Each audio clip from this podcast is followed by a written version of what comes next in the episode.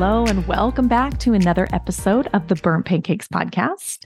I am your host, Katie Fenske, and like every week, I'm here to remind you that everyone burns their first pancake. Well, we are 10 days away from Christmas. I'm sure, like me, you are go, go, go. You have a million things on your to do list. Um, but I am trying to enjoy the holidays a little bit this year. Now, speaking of being busy, next week, my kids are going to be out of school for three whole weeks. And then we're going to have company in town. So this is going to be my last podcast episode of 2023, unless you want to hear tons of screaming in the background, which you probably hear enough of. But I will be back in January with a whole new batch of conversations coming out every Friday. So stay tuned for those. Um, but in the meantime, if you think you're going to miss me, I do want to announce that um, my New Year's resolution goal getters program is now officially open. This is a six week training and accountability group for women. Um, it starts in January and it is set up to help you set goals and actually accomplish them. So I'm teaming up with two of my friends, Christina and Megan, and we are going to be offering um, live trainings. So each week there'll be a live training over Zoom. It will be recorded if you can't make it or if your kids are distracting you too much. um, but it'll be once a week, a live training um, that teaches you things that are scientifically proven to help you meet your goals. So it's super excited, exciting. I'm really excited about our vision board workshop, um, teaching about a gratitude practice, um, learning about subliminals and hypnosis. So all these things that traditionally don't go into goal setting.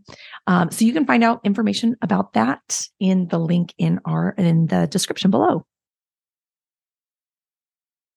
Okay, now back to the holidays.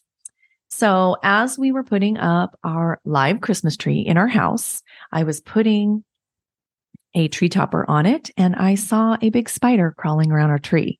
And it made me start thinking, why the heck do we put a giant Christmas tree in our house? And then as I'm hanging my stockings, why are we putting oversized, ginormous socks on our fireplace that we don't even use anymore? Um, so I did a little research. I kind of went down a little rabbit hole of where did all these Christmas traditions come from? I found the information fascinating. And so I wanted to share that with you all. So this podcast is all about where did some of these crazy traditions that we celebrate at Christmas time come from? Now, we will be talking a little bit about the origins of Santa. So, if you have little ones with you, I would like to remind you to maybe listen to this um, with your headphones in um, so they don't hear. All right, so let's start with just the classic Christmas tree. like I said, I saw spider on mine and I thought, this is crazy. Where did this come from? So, Christmas trees actually date back to the early Romans, the Egyptians, even the Northern European Druids and Vikings. So, at that time, evergreen branches were used as a way to ward off evil spirits or to bring light to this time of year since this time of year does coincide with the winter solstice or the shortest day of the year, um, these evergreen branches became important symbols because they stay green all year long. In Germany in the 16th century, people started the Christmas tree tradition as we know of it today by bringing a tree into their home and adding candles to it. Now, European settlers popularized this in the um, Americas, although um, back in the time of the Puritan communities, they were considered pagan. But by the 1890s, Christmas trees were on the rise and people started decorating them with things like homemade or German ornaments, apples, nuts, and stringed popcorn and berries. My favorite ornament on our tree, my cute little preschool homemade ornaments that my kids have made. I just love those. Um, the use of lights actually started on trees back in Europe when people would light candles on the tree, um, either as a sign of light during the winter solstice or that Jesus is the light of the world. That sounds a little bit terrifying having a live candle, a lit candle on a live tree. Um, So I was happy when I learned that the first electric lights, you know, the string lights that we think of today, were actually invented by Edward Johnson, a friend of Thomas Edison in 1882. So the next time you're untangling a string of lights, you can blame him for your troubles.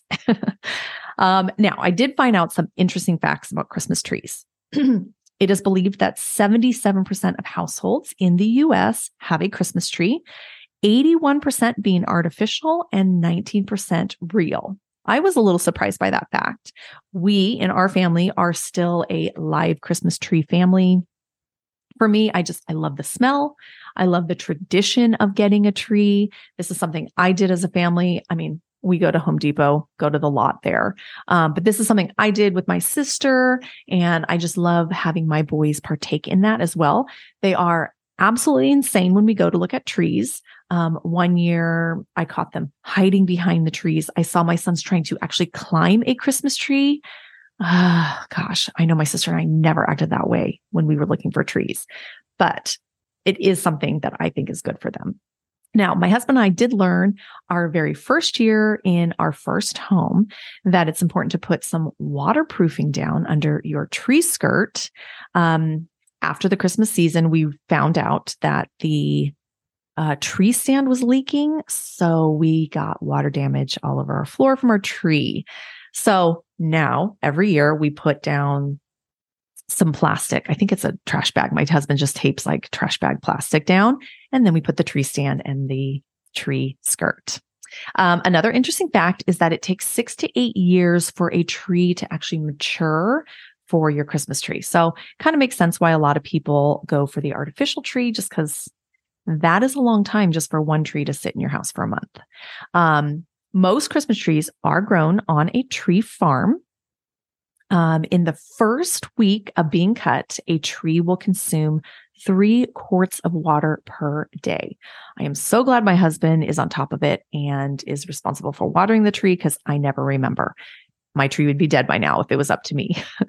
um, another fact is that the first Christmas tree lot was opened by Mark Carr in 1851 in New York City.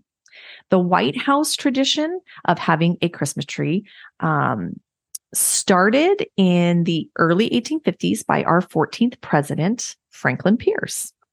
Now, fun fact about our Christmas tree it does not have a star or an angel, the traditional tree topper on it. It has a small Chewbacca holding a gun. Now, story behind this. The first year we were married, my husband and I lived in a very small apartment in LA. We had a tiny, tiny mini tree that we stuck on a table. Being our first year married, my mother in law sent us a box of all my husband's childhood ornaments, his favorite being Chewbacca. It actually was in its original box and everything.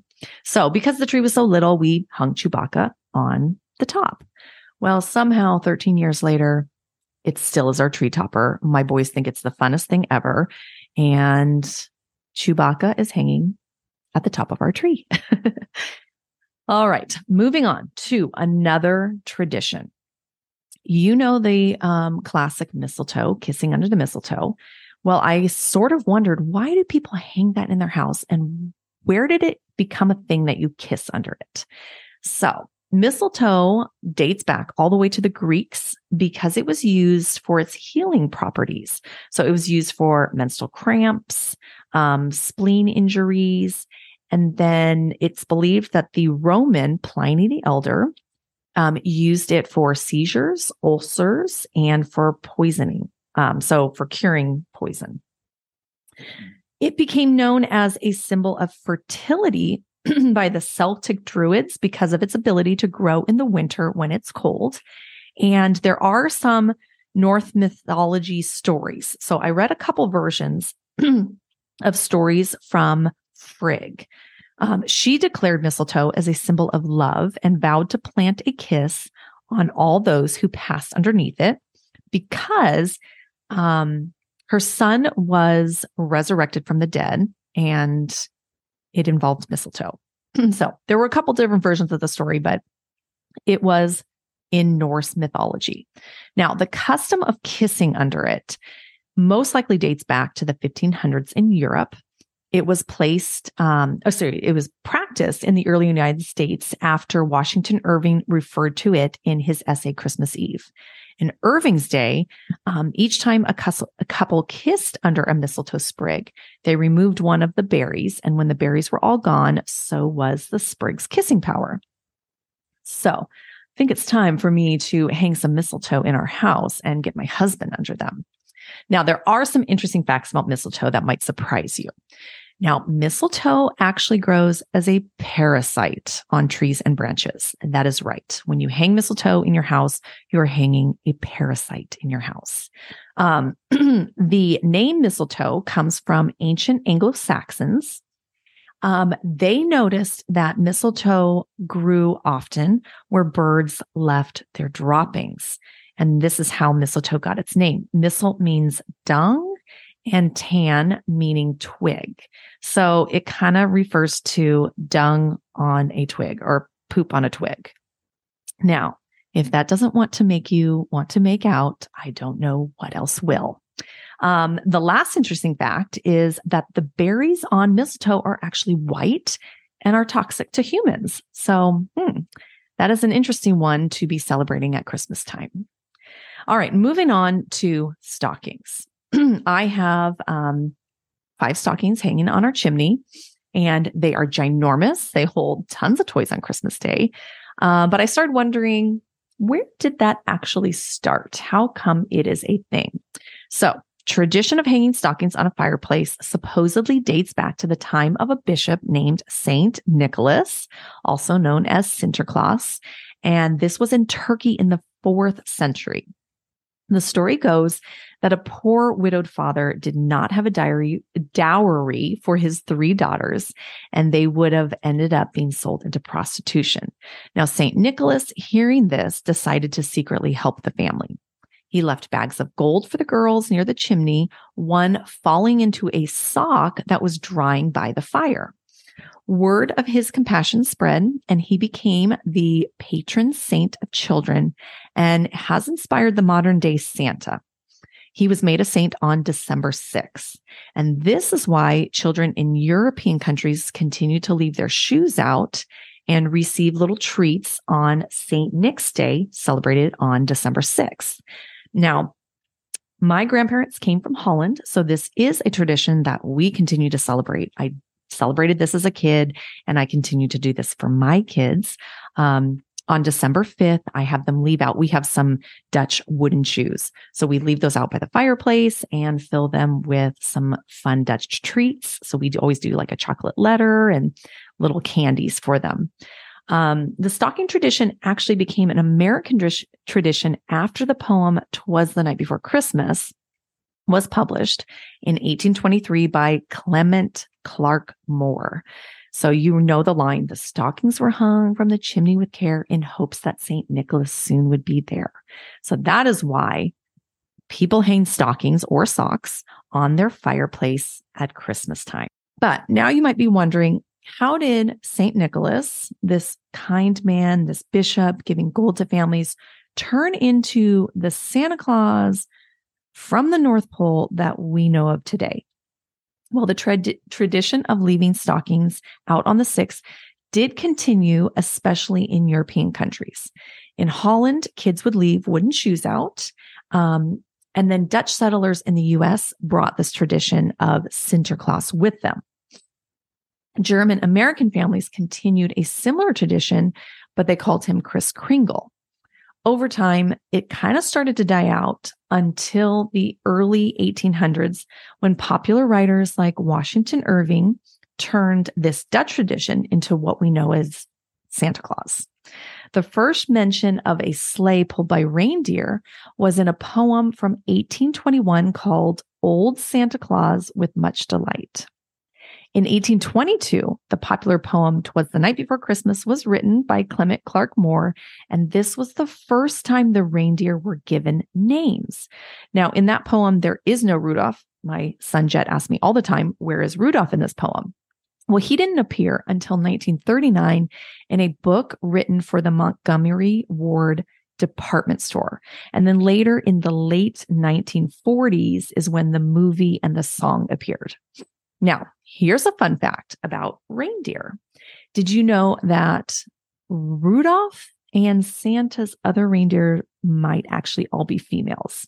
So only reindeer, only the female reindeer keep their antlers in the wintertime. By Christmas time, most males shed their antlers and grow a new pair in the spring. So it seems like Santa is being pulled by a team of females or women. Interesting fact there.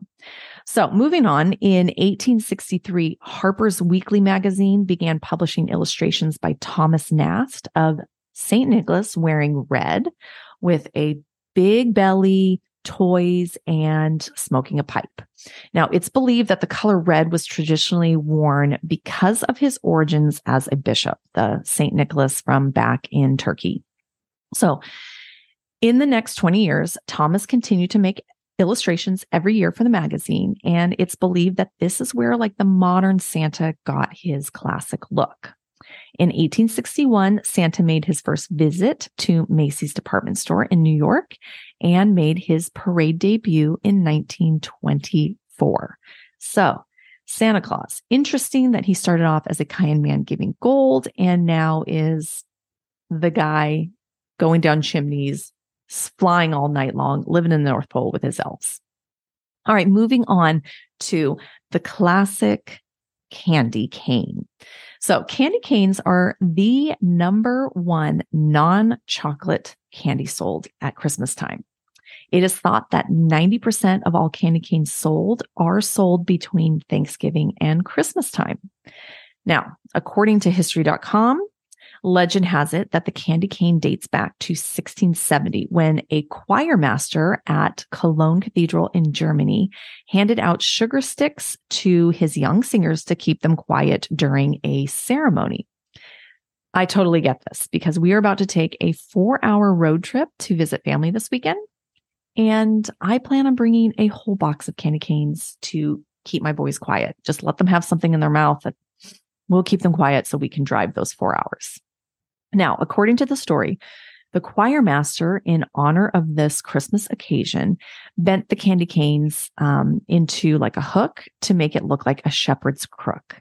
Others believe that the hook was simply to hang from trees, like other ornaments or fruit and treats. Not really sure exactly what it is. Many historians do agree, though, that the white candy came to the United States in 1847 in Wooster, Ohio, by August Imgard, a German Swedish immigrant. He decorated a small tree with paper ornaments and candy canes. Now, the red and white stripes do, did not begin to appear until the turn of the 20th century. And it is debated whether these stripes have a religious meaning or are just good marketing and look good. Fun fact about candy canes 72% of people eat their candy cane starting at the straight end, while 28% start at the curved end. Now, I am definitely starting at the straight end, but I'm curious what you are if you're part of that other 28%. All right, now nutcrackers. Nutcrackers are classic decorations at Christmas time, but where did they start and how are they connected to the ballet? Well, it is believed that they began in Germany and the Czech Republic in the 1600s. One story says that a rich but grumpy farmer couldn't find a way of cracking walnuts and offered a reward to anyone who did. So, a woodcarver from the village made a doll with an opening and closing mouth, which was powerful enough to crack the nuts. It was a great success, and the farmer rewarded the village. In the late 1700s, nutcrackers were being sold in the Dresden market where Napoleon was occupied, and they were decorated to look like him and his soldiers. And this is where many believe their modern soldier look came from. In 1816, the book The Nutcracker and the Mouse King by a German named E.T.A. Hoffmann was written about a girl and her toys that came to life on Christmas Eve. Now, it was thought to be a little bit scary, and so it was later adapted in 1844 by a French author, Alexandre Dumas. In 1892, Russian composer Tchaikovsky and choreographer Marianas Petipa turned it into a two act ballet called The Nutcracker. It was first performed in St. Petersburg, but wasn't very popular. In 1934, changes were made and the ballet became more popular. It first appeared outside of Russia in England, and it was first performed in the US in 1944 by the San Francisco Ballet, where it is still performed every year. The Nutcracker dolls became popular in the United States about the same time when soldiers were returning home from World War II and brought them back from Europe. Now, fun story about the Nutcracker Ballet. Um, I have yet to take my boys, not because I don't think they wouldn't like it. Um, we just haven't gotten around to it.